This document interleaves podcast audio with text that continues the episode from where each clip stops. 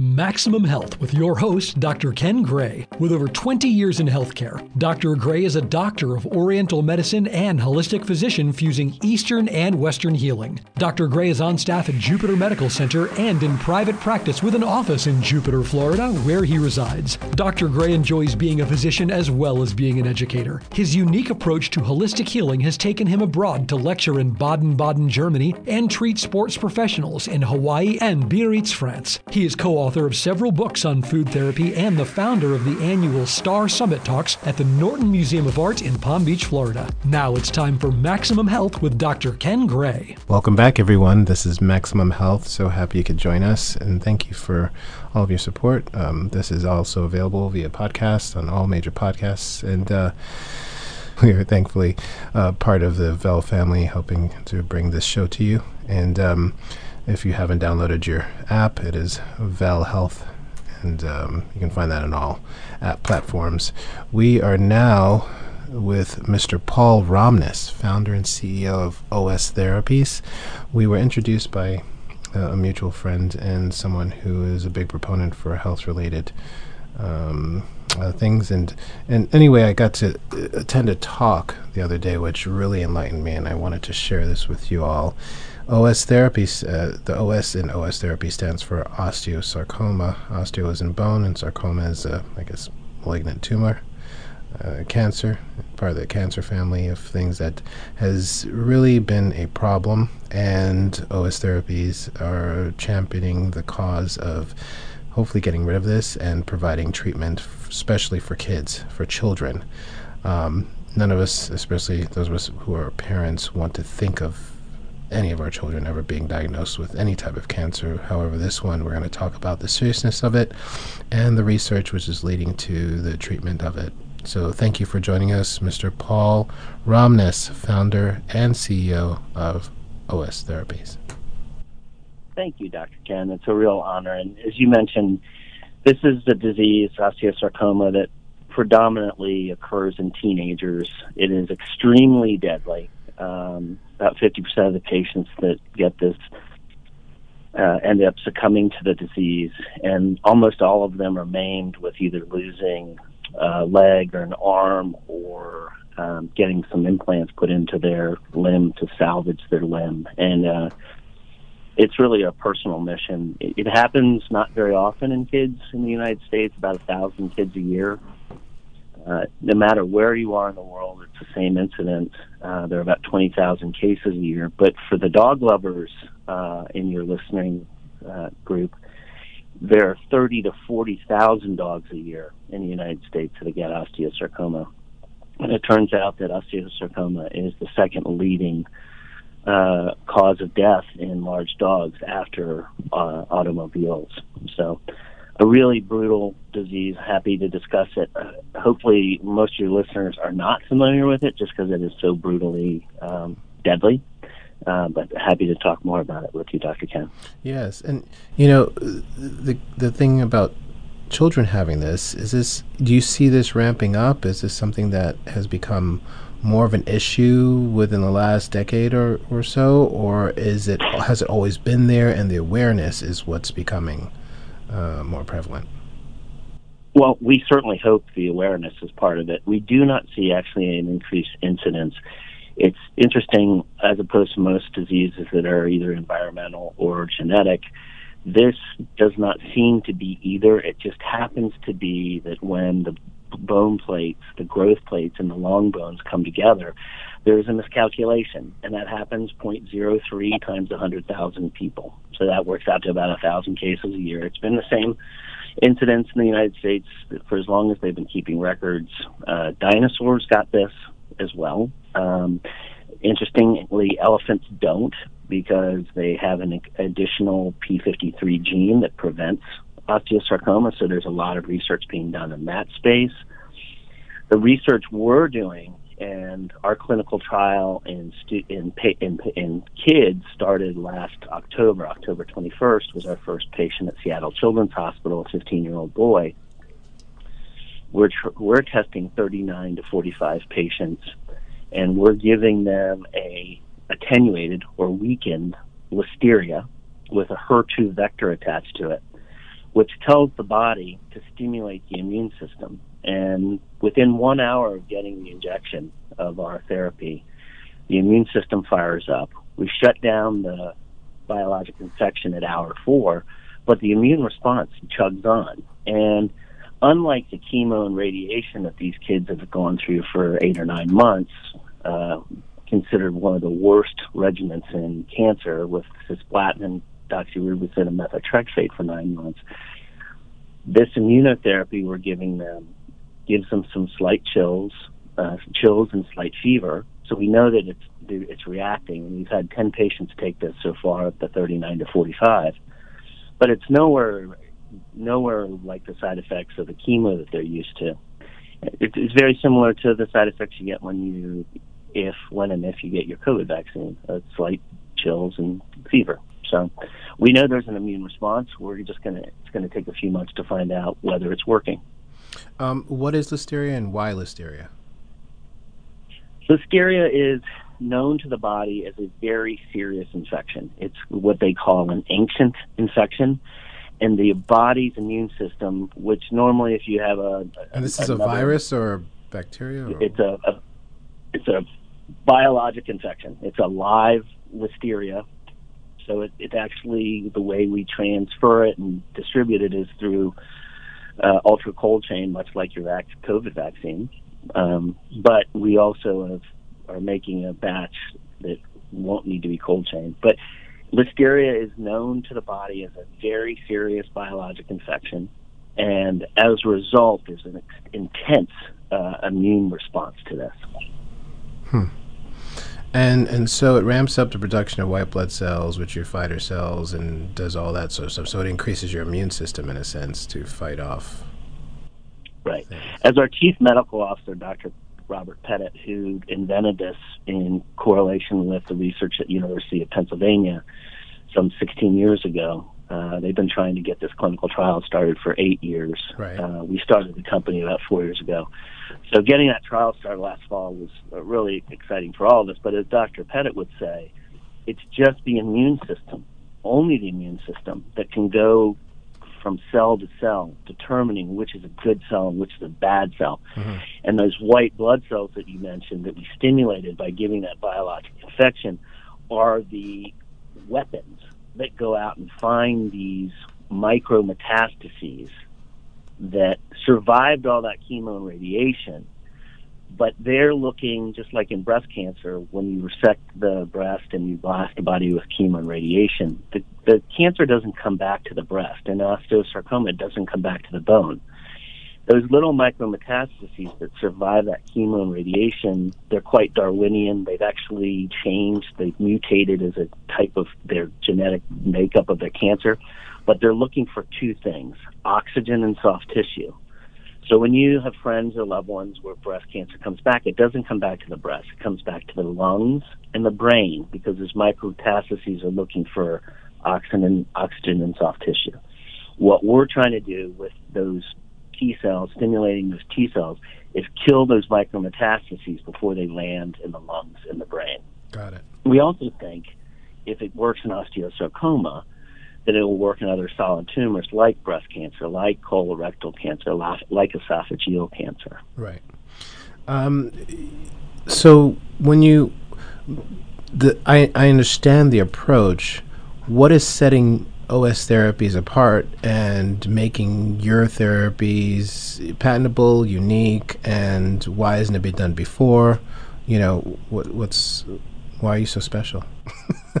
well, Thanks, Dr. Ken. Um, you know, we started this company uh, as a mission to help uh, a buddy of mine's daughter, actually. Okay. Um, my daughter's best friend, who actually is uh, on the board of our company. And I always say, I, I'm not a very good storyteller, Ken, and Dr. Ken, and then I tell the end of the story because she's doing great. Hmm.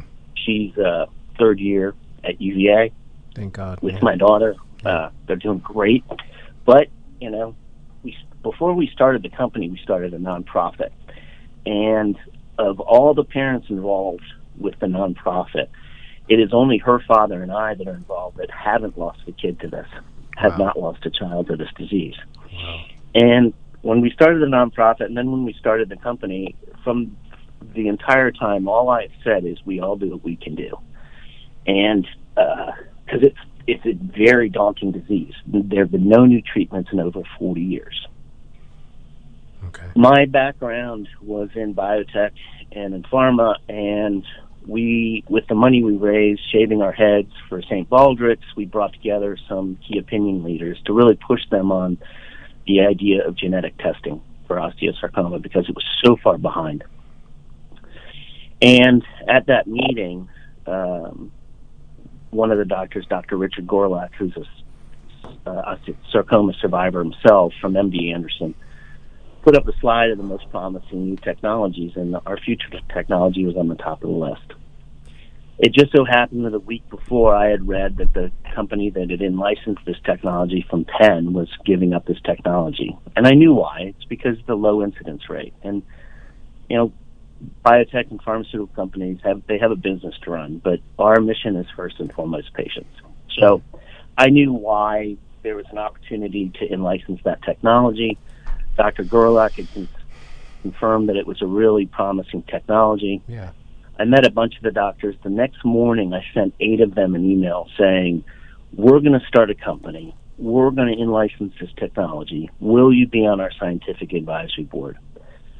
Dr. Ken, I know you're busy and I'm busy, but these are the busiest people in the world. all imagine. eight of them got yeah. all eight of them got back to me that day. Okay. Six of them in the affirmative, and they were at the beginning of our scientific advisory board.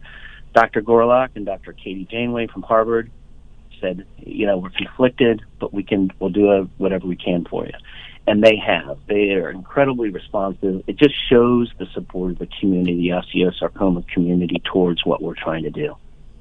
So, you basically have this. Not ba- there's nothing basic about it, but you assemble your war, you know, your war council to go to fight against this horrible cancer. And with any war, there's a sense of urgency. There's there's efficiency of using your weapons. There's uh, strategic planning and so forth. And so, in attending your talk, you know, there was one thing that was brought up that really piqued my interest and uh, drove home the some of the unique attributes of, of your research, which was yes, you can use the listeria, which is key to enhance the person's immune system, and and obviously there, there's reasons for choosing that particular biological. Um, uh, choice, but but what biological infection choice. What I'm curious about, and what I'd like you to expand upon, is how do you target the osteosarcoma? And you kind of explained it with payload and you know, all this stuff, which again leads back to this whole war um, approach, you know, uh, fighting the good fight, being efficient, targeting the, the right targets. And so, how do you do that when it comes to a biological, you know, effort? Well, and I think it's important to remember, and, and it's part of our ethos, that our primary mission is osteosarcoma. When we started the company, we really only had that one technology, and we only had it uh, for that one indication of osteosarcoma. Um, what I think you're referring to is our second platform technology, which is called uh, in the biotech world an antibody drug conjugate. And what it is is basically a cruise missile with cluster bombs attached to it. And they are connected by these silicone linkers, which is protected our our intellectual property. It's our pop IP that is protected. And those silicone linkers are pH sensitive. So the cruise missile can be directed to specific parts of the body with targeting ligands. And then it goes into a particular cancerous environment. Uh, with that technology, we're actually starting with ovarian cancer, which is yet another unmet medical need. And the pH level in ovarian cancer is slightly lower than in the human body, which eats away at those linkers that then drop the payload. In this case, we're using a cytotoxin. It's known to kill cancers, but it's very specifically directed and uh, we can drop those payloads right in and around the cancer techno- uh, the the active cancer. We also believe we'll be able to use that technology once we prove it works in ovarian cancer, in osteosarcoma, colorectal cancer. Again, huge unmet medical need uh, uh, indications.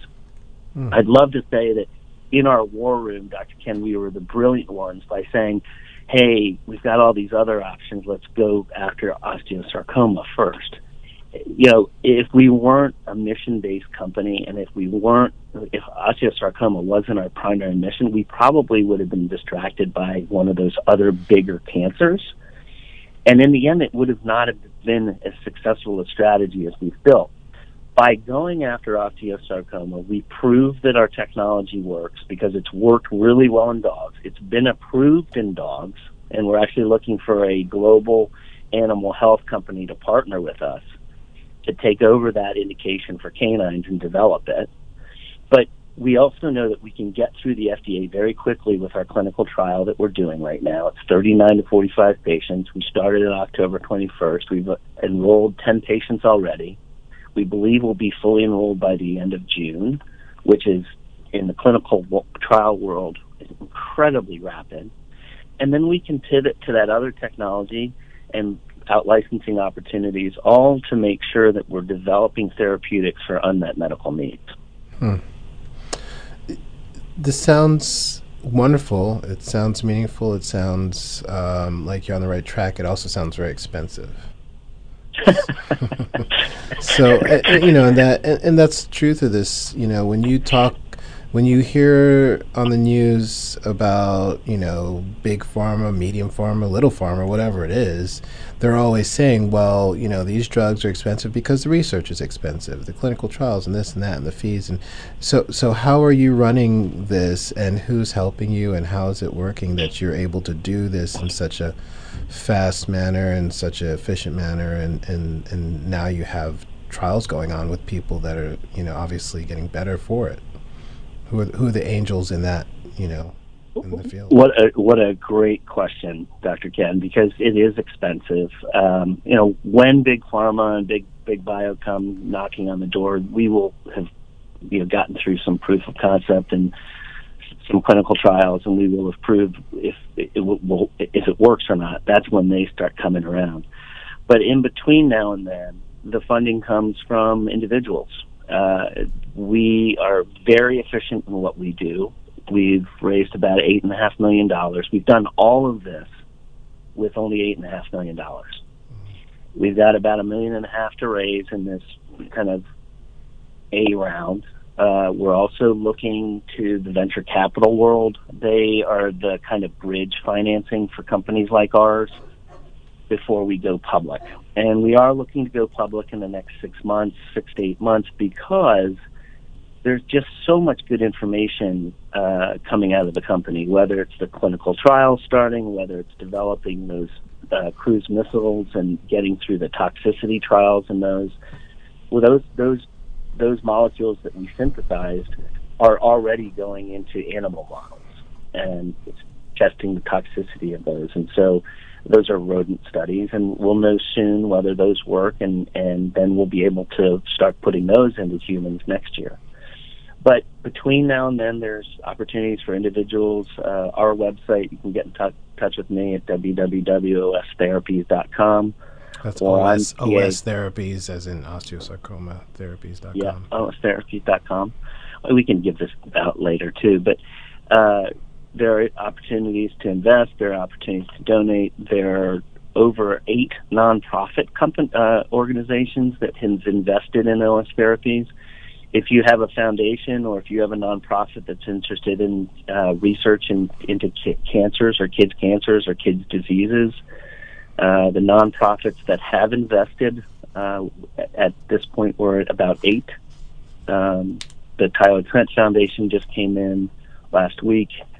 Um, but those com- those nonprofits take an equity position just like an investor does. Uh, there's a great example of um, uh, venture philanthropy in that the Cystic Fibrosis Foundation put about 120 to 150 million dollars into a company called Vertex because there were no treatments for cystic fibrosis. The Cystic Fibrosis Foundation a couple years ago sold their royalty streams for $3.3 billion. That nonprofit can now use that money to not only treat, but cure and prevent that disease. Hmm. And that's what we hope these nonprofits will do by benefiting from the equitable growth uh, of their investment in OS therapies. And even if you know one of our arms fails, and you know we've tried to mitigate the risk and and and uh, diversify our efforts towards these diseases, but they're still advancing science. Just by getting that clinical trial started last October 21st, by the way, the proudest day of my professional life. Hmm. Sounds like it should be. it sounds amazing. Getting to that point. Hmm. Um, you know, I'm looking at this and it, and it, all of the intelligence, all of the you know the the fight the fight that you've had to um, you know wage against this uh, this horrible cancer and everything, you know, makes me think there might be someone listening right now, you know, a parent listening right now with a child uh, that's been diagnosed with osteosarcoma, and they're thinking, "Oh, hope." However, how easy or hard is it to be part of the clinical trials? And is that even a possibility at this point? Or That's will a great it be question. Possible? Oh, absolutely. And you know, we're actively enrolling the trial. Um, one of the organizations that help is helping us with the, the trial is the Children's Oncology Group. It's based out of Children's Hospital of Philadelphia, but there are 14 sites for our trial open across the country right now, including St. Jude's, UT Southwestern, uh, Atlanta Children's, Johns Hopkins, UPMC, um, Seattle Children's, LA Children's, Rady Children's in San Diego, Minnesota, and uh, Colorado Children's in Denver. But if you go onto our website, there's a quick survey you can uh, ask, and you'll be directed to the principal investigator at the location closest to you. Um, the enrollment has been very steady and very fast. Um, we really want to get the trial enrolled so we can see if this works. Okay, I mean that's that's the important stuff because that's what's going to keep people engaged and hopeful and um, keeping their eye on this. Uh, the the other cancers you mentioned, you know, uh, uh, what would be the second if you had your your pick? What would be the second uh, cancer that you would go after with this technology, provided that everything goes smoothly and you become public and the, you know people are using this for osteosarcoma. What would be the second cancer that you would say, hey, let's let's turn our sights on that and go after that?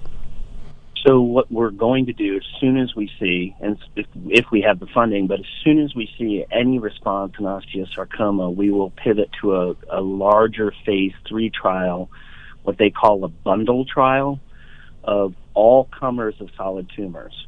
So, if like breast cancer and osteosarcoma, any of the other solid tumors, uh, ovarian, colorectal, and you resect the cancer and then you blast the body with chemo and radiation, it comes back to the lungs and the brain. What that's where the survival rates drop off significantly. If we can get our treatment into these other cancers uh, we could have a significant impact on other cancers. But as you and I spoke before, Dr. Ken, it is my life's work. Even if even if I were just to be part of this group of people that we've put together and get rid of chemotherapy or increase survival in just osteosarcoma, life check, right? Mm-hmm. Done. Yeah. All good. Yeah. But if we can do it for other solid tumors, so there have been there's been a lot of success in blood tumors, uh, you know, tumors of the blood, leukemia, and stuff like that. We've not had the advances in solid tumors, and it, if if we could get uh, significant increases in survival in these solid tumors, that would be just spectacular. Yeah, you know, there's so much to be said about the progression of the way we view the immune system involving cancers. I think this is going to open up some doors there. Um, you know, the technology obviously sounds sound, so to speak. Um, but I think you know, supportive cares, nutrition, you know, anything that boosts the immune system, all, all these sort of the culmination of the way we view things. Uh, hopefully, we're coming out of the dark ages. Hopefully, you're part of that. Because um, you know, prior to this, obviously, all, all all that we've talked about for the last decades has been about obliteration of the system of the human body. You know, and hopefully the the host survives and is able to recover um, while we kill everything, right? So it's it, now we're starting to think precision. Uh, we're starting to think a little bit smarter, and that in uh, has a lot to do with I think a lot of people, including you and OS therapies. And I want to thank you for, for what you're doing and for thinking outside the box and doing as much as you can to push something new and improved into the system, into the medical system. Uh, so hopefully the next people that take this, you know, torch can do the same in a few years from now or decades from now, what have you. Um, again, this has been Paul Romness, founder and CEO of OS Therapies, ostherapies.com for more information. And uh, we, I really enjoyed this. I think there's a lot of hope uh, from this from the show and for families and children. And um, I appreciate your your work.